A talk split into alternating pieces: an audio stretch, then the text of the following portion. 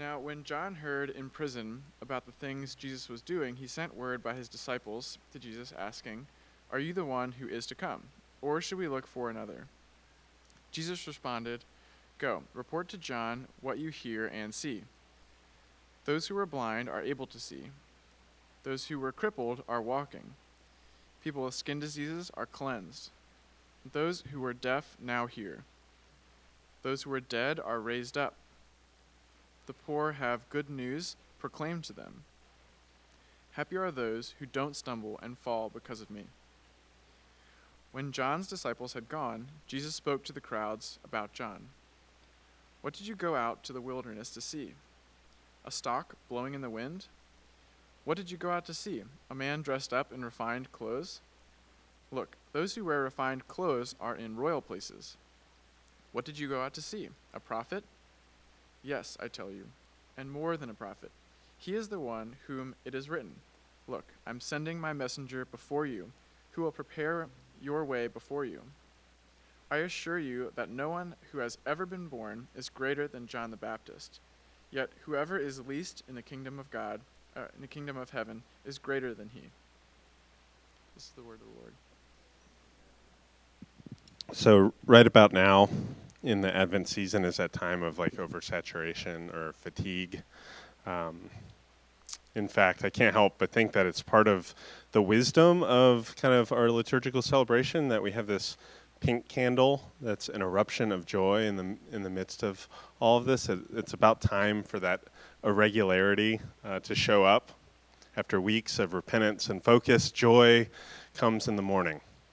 And so this is the penultimate second to last Sunday of Advent, and it's known as Gaudete Sunday, which we had some funny observations. Ask Katie about that at potluck. And during this time, we celebrate uh, for all of you Latin scholars on joy. Whenever you talk about joy during a season of kind of tension like this, like Advent, where we're celebrating Jesus' first coming, and, but we're also waiting and preparing and say, saying, Come, Lord Jesus, for Christ's second coming. Joy has to have kind of a, a deeper and more dense uh, character, like a special character to it. And Eugene Peterson describes this character. He says, Joy builds on the past and borrows from the future. So you can see that joy stretches out and it has this wide bandwidth. It's a pretty special sort of joy that's in rare supply. So I have a confession to make that I've been listening to a little too much Christmas music. Um, and maybe this is because I don't start until a little later, so it's very condensed. But and this is probably like a less than two weeks away from Christmas sort of thought to have too. But in my listening, I've started to notice these subgenres in Chris, in Christmas music, and one really interesting like Christmas music subgenre is the "Come Home" song. And do you know this? Like, maybe the most famous is "Baby Please Come Home," which is a Darlene Love, Phil Spector song that Mariah Carey like made probably the last version of that should ever exist, right? Um, but also, uh, like this last week, I got into this. It, it, was originally a blues song called "Please Come Home for Christmas," um, made by a guy named uh, Charles Brown, and then redone by the Eagles, which is an incredible cover. And most recently by Kelly Clarkson is how it came back onto my radar, right? And these songs are filled with this like this particular version of like an Advent longing and hope and promises of joy that, that really makes sense during this season. Here's the lyric from uh, Please Come Home. It says, and I won't sing for you. I, should have I, I should have made the band do this, right? Like uh, we need to get like the house band where I can just point at them and they'll start playing. Questlove house band, right? As sure as the stars shine above, but this is Christmas. Yes, Christmas, my dear, the time of year to be with the ones you love. So won't you tell me that you'll never more roam? Christmas and New Year's will find you home. There will be no more sorrow, no grief and pain, and I'll be happy, happy once again. You hear that? That's do you hear that hope? No more sorrow, no grief, no pain, happy once again and it's all predicated on an arrival. that you'll come home for Christmas. It's for a long lost loved one to show up. This is really great songwriting joy and hope in a minor key. It's, this vision is really even inspiring. But I think it's like completely under directed. Maybe not totally misdirected, but it's kind of underdirected. It's kind of a domesticated hope and joy.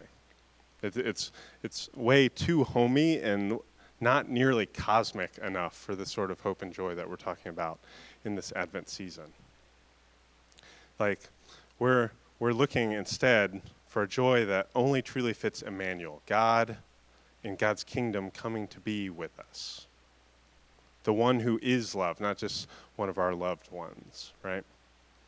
This song, in the songs in this genre, though, they do recognize how deeply intertwined hope and joy are. In this vision, joy is the end product of hope. You hope they'll come home, and when they do, you'll have joy, right? And I want to say something kind of significantly different. And I think, I think Scripture in the birth and life and death and resurrection of Jesus say something kind of quite different. I think our Advent observance hints at something pretty different. And I think that's that joy and hope are conjoined in that they happen at the same time, or that they can happen at the same time. That th- it's not a sequence. It's not hope, hope, hope, hope, hope, joy, but it's rather simultaneous. Hope and joy together. I think these songs are this genre of Christmas music is teaching me that some of these hopes are not nearly big enough, in that this the sequence doesn't need to, to, to necessarily be the way we think about hope and joy, but they can happen at the same time and in the same space. So, Advent is a time to get our hopes up, to, to really hope well and to hope hard. If you're like me, that's kind of a strange muscle to flex most of the time. I'm more of the school of like aim small, miss small school of hope, you know? If you don't hope too much, you probably won't get too disappointed. And small hope can be a pretty decent recipe for contentedness. You only live like in this middle bandwidth most of the time. But Advent shoots the moon, so to speak. Advent says that when our hope is too small, our joy is too weak. The Advent hope is that God would actually come home and that there'd be no sorrow, no grief, no pain, and that even in the meantime, even especially in the waiting, that there can be joy. There's no small irony then that Jesus was born into a world of immense sorrow and grief and pain. The first arrival happened to very little fanfare, despite some shepherds and a couple wise men, some angels, right? Um, but mostly there's a lot of conflict and danger. This is Herod uh, directing a genocide of, of Israelite babies, right? But for all the ways that we're able in hindsight to, to speak of this as a moment of joy, and we have like really cute kids' Christmas pageants that talk about this as a moment of joy, maybe it would help us to remember Jesus' parents' situation here. It's a situation that, that we, we often um, see or are called into by maybe even some of our own neighbors. It seems that, that hope and joy's relationship then is a little more complicated than first blush, maybe a little more difficult to discern. Our reading today shows John the Baptist asking Jesus later in life from prison, Are you the one who is to come, or should we look for another? It appears that even John, even John, whose insight was well honed all that time in the desert, still isn't like 100% calibrated to Jesus. So Jesus responds Go report to John what you hear and see. Those who are blind now see. Those who are crippled are walking. Those with skin diseases are cleansed. Those who are deaf now hear. Those who are dead are raised up. The poor have good news proclaimed to them. Happy are those who don't stumble and fall because of me. This should sound pretty familiar to y'all by now. This is like Isaiah styled vision of hope and healing and hospitality. This is God's kingdom breaking into our now, built on the past and borrowing from the future. This is, these are the great fissures of our time wrought by sin now being fused. This is God's world being set aright. This is God inhabiting creation and new creation springing forth. The evidence of all this is changed lives, healed bodies, re knit communities. People are regaining their faculties to be able to hear and to make music and to dance to these songs of hope and joy. Jesus is giving all those people that are gathered around him, he's giving them a new set of eyes. He's saying, You've seen and you've heard these things. Open your eyes, they're happening around you. The Apostle Paul famously talks about being in Christ, united with Christ, and now he says, I don't see or speak merely from a human point of view, but with this new vision. I think of it almost like a pair, a new pair of glasses. My, my niece and nephew, who we hosted for Thanksgiving, they both recently got new glasses. This is my niece Zelly, and she said when she put them on, and she didn't know that she was needed glasses. They were just walking around all the time squinting, and and, and she finally got glasses, and she said, Mommy, I can see you. I can see the sky. I can see everything. You know, th- I think this is the reaction for us in Christ, given this new set of eyes, these new lenses to see the world. During this little Lent that we're in, this Advent season, it's a good time to inspect our vision, to see, like, what is on our, our dashboard, what scratches, what dirt causes distortion, inability to see the gifts of God that are in front of us, inability to see God coming to us again and again in our everyday lives, calling us into the work of God's kingdom coming on earth as it is in heaven. Norman Wirzba reminds us that seasons like Advent call us into joy, which comes through hope by recalibrating our vision and turning our eyes to God and away from selfishness and sin. He says, True joy is freedom from fear and alienation. Real joy is knowing that we are loved and nurtured, and practices that we, we do during the seasons like this, like fasting, prepare us for joy. Because they turn our self serving into self offering ways that nurture, celebrate, and share the gifts of God. They remove the glasses that distort our vision and degrade our relations with others. It, we, we remember in, in seasons like this, in processes like this, that we are primarily enjoyed by God. Not, not used by God, not uh, shamed by God, but enjoyed by God. Enjoyed by God enough that God would become one of us. Do you know the level of baseline joy that that takes to want to be with someone that way? So, if joy and hope are connected through our vision, the ways we see the world, the ways we see ourselves, the lens through which we see everything, I think they're also connected through our hearing. The, the, the, the ways we take in information, but also in, and especially the, the music that make up our lives, the soundtrack of our lives. So, getting outside of the canon of Christmas tunes for a moment, maybe one of the greatest examples of this, this sort of like hopeful, joyful eruption in music, is a jazz album by John Coltrane called A Love Supreme. It's about 55 years old now. The first movement of Coltrane's record is called Acknowledgement. They have all these movements, and it features a chant in both words and music. The last movement is called a, is called Psalm. You can hear the spirituality of this record even just in the way it's organized. He actually sat down over a poem that he wrote, um, and he tried to play the notes how he would read it.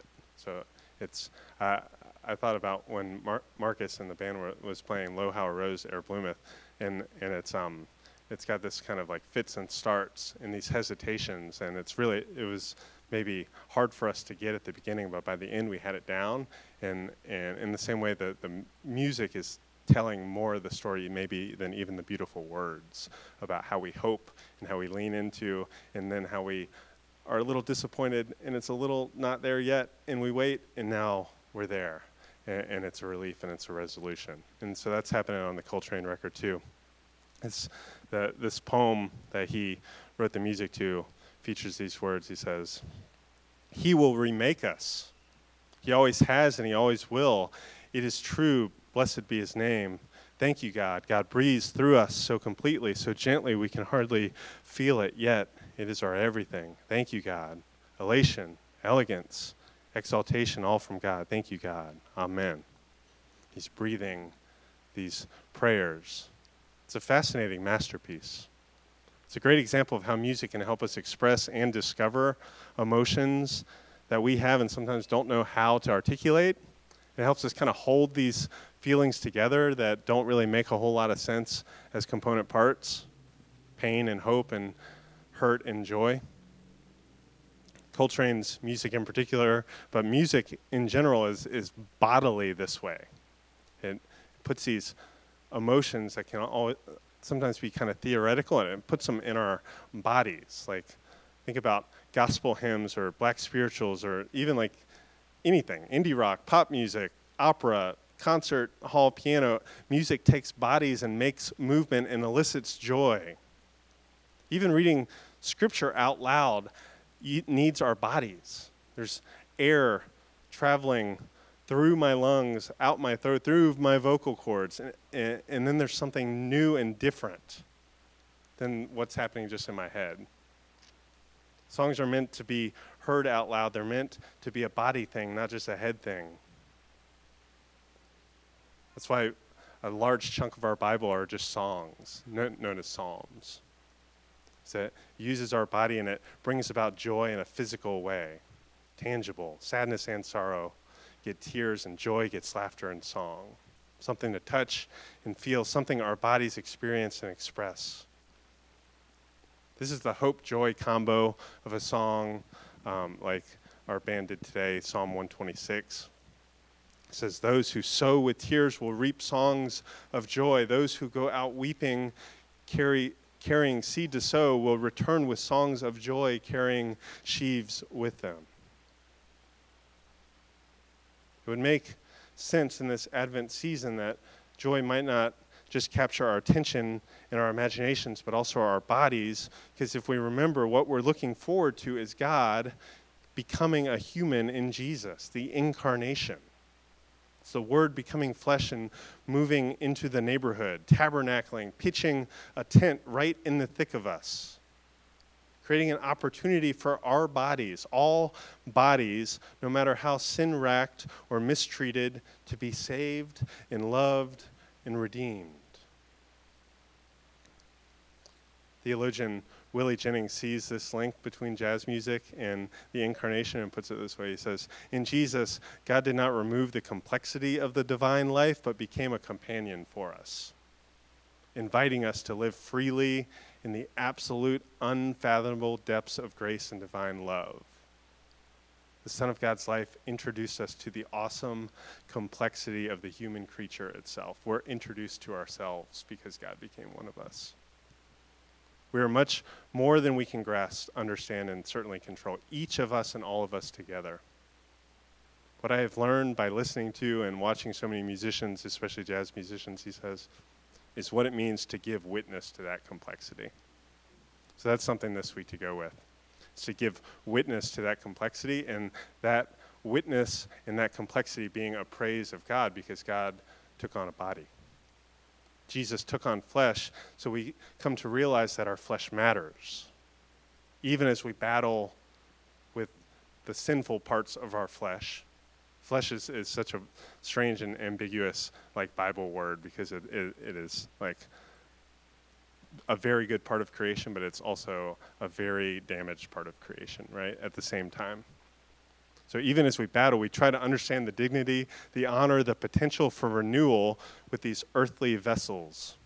They matter. They matter to God and they should matter to us. And our hope is not that we escape them. Our answer is not that we damage them, but we hold them to be dwelling places for the Holy Spirit, where God hangs out. Sites for hope and joy to happen. When we experience joy, we experience it in Christ in all the complexity of our lives, with our families and our work, with our neighbors, as we eat, as we pre- play, as we pray. In the past little while, I've been walking through a really tough season with a friend, and it's been filled with temptation and depression.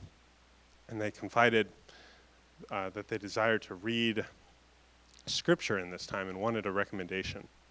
I pointed them towards the Psalms of Ascent. That's like Psalm 120 to 135. So 126 is squarely in the middle of that. These are songs for a journey. They're hopeful. They're pilgriming songs that that know that they can't stay in the same place and need to move towards a new place, but they're also sneakily joyful right in the middle of that movement. These Psalms help us experience the, the joy of God's presence on the way, on the way to somewhere new, on the way to God. Psalms like 126 assure us that the Father rains down opportunities for thankfulness and joy all around us, even in the midst of hard stuff, even in the midst of difficulty and sorrow. Because of God's grace, God's hopeful future always holds joy for God's people. And we get to wear that joy right now. We get to trust in it. We hide it in our bones and let it seep out of our words and actions. Because we're so confident in God's joy. Because this is what the incarnation means. When God chooses to bring joy into the world, it's an embodied joy.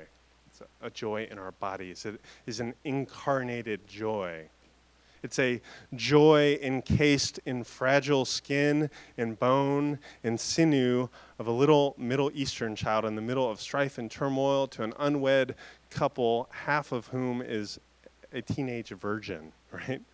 God looks at that odd, tough, and impossible situation and says, Joy to the world. That's how I'm going to bring joy to the world. The beautiful thing is that this hopeful joy in Jesus comes even before Jesus. This is the joyful response of Mary, who also motivated some of our songs for this morning. Mary's soul magnifies God. This is the, she magnifies the God who has shone a magnifying glass on her small life and remembered her and knew her and imagined a huge role for her in the coming kingdom. The one who would bear God. Simply by her saying yes, by her making room in her life, in her body for God to come into this world. But if that sounds really neat and romantic, think about the, the tumult the, the, difficulty that that creates, that God tapping her for that task. It's, it's probably also a little reflected in her song of great tumult, even in this great hope that the, the, the high would be brought low and the low would be raised up. Uh, Mary's song is a song of deconstruction, but it's also of new creation. I'm inspired by Mary's let it be response to this life wrecking approach by God. Hope we'll be able to grow in that imagination that when God shows up, we get involved. Even if it changes our plans or our bodies or our hopes or our plans for, uh, for what is even possible. That when God shows up, we begin to let the leaven of hope and joy do their work. Because if I'm honest, my default is to let my joy be defined by my circumstances, by the things that happen to me. Even this last week, we had a really cold and rainy, like awful day that's like really dreary and just like three degrees too cold to be beautiful snow. And it's just the worst thing ever. And my attitude is so bad. I'm walking around, I'm like, I love this place. and I hate it right now, and we're never going to make it through the winter. And then the next day, the sun came out. And I was like, oh, I love this place. This is amazing. I can see God everywhere, right? But when our horizons are this close, when they close in on us like that, joy becomes a feeling that is dependent on things like the weather, or things like how someone treats you, or things like your bank account, or, or fill in the blank. This is a really weak joy. This is a joy that's out of our control. This is a joy that actually can be stolen. It's a joy that can be manipulated pretty easily. It's a, a, joy that can just be completely missed out on if you're not looking at the right place at the right time. But we're invited into a much more solid joy. I'll close with Dietrich Bonhoeffer talking about this sort of joy, and he's, he's talking about this sort of joy from prison. So we started with uh, John the Baptist speaking from prison, and we'll end with Dietrich Bonhoeffer speaking from prison. And he describes joy this way that the joy of God, the joy that we're called into, has been through the poverty of the manger and the affliction of the cross. Therefore, it is indestructible, irrefutable. It does not deny affliction when it's here, but it finds that in the very midst of distress that God is there. It does not argue that sin is not grievous but in that very place of sin is found forgiveness. It looks death in the face, and it is just there that it finds life. Will y'all pray with me?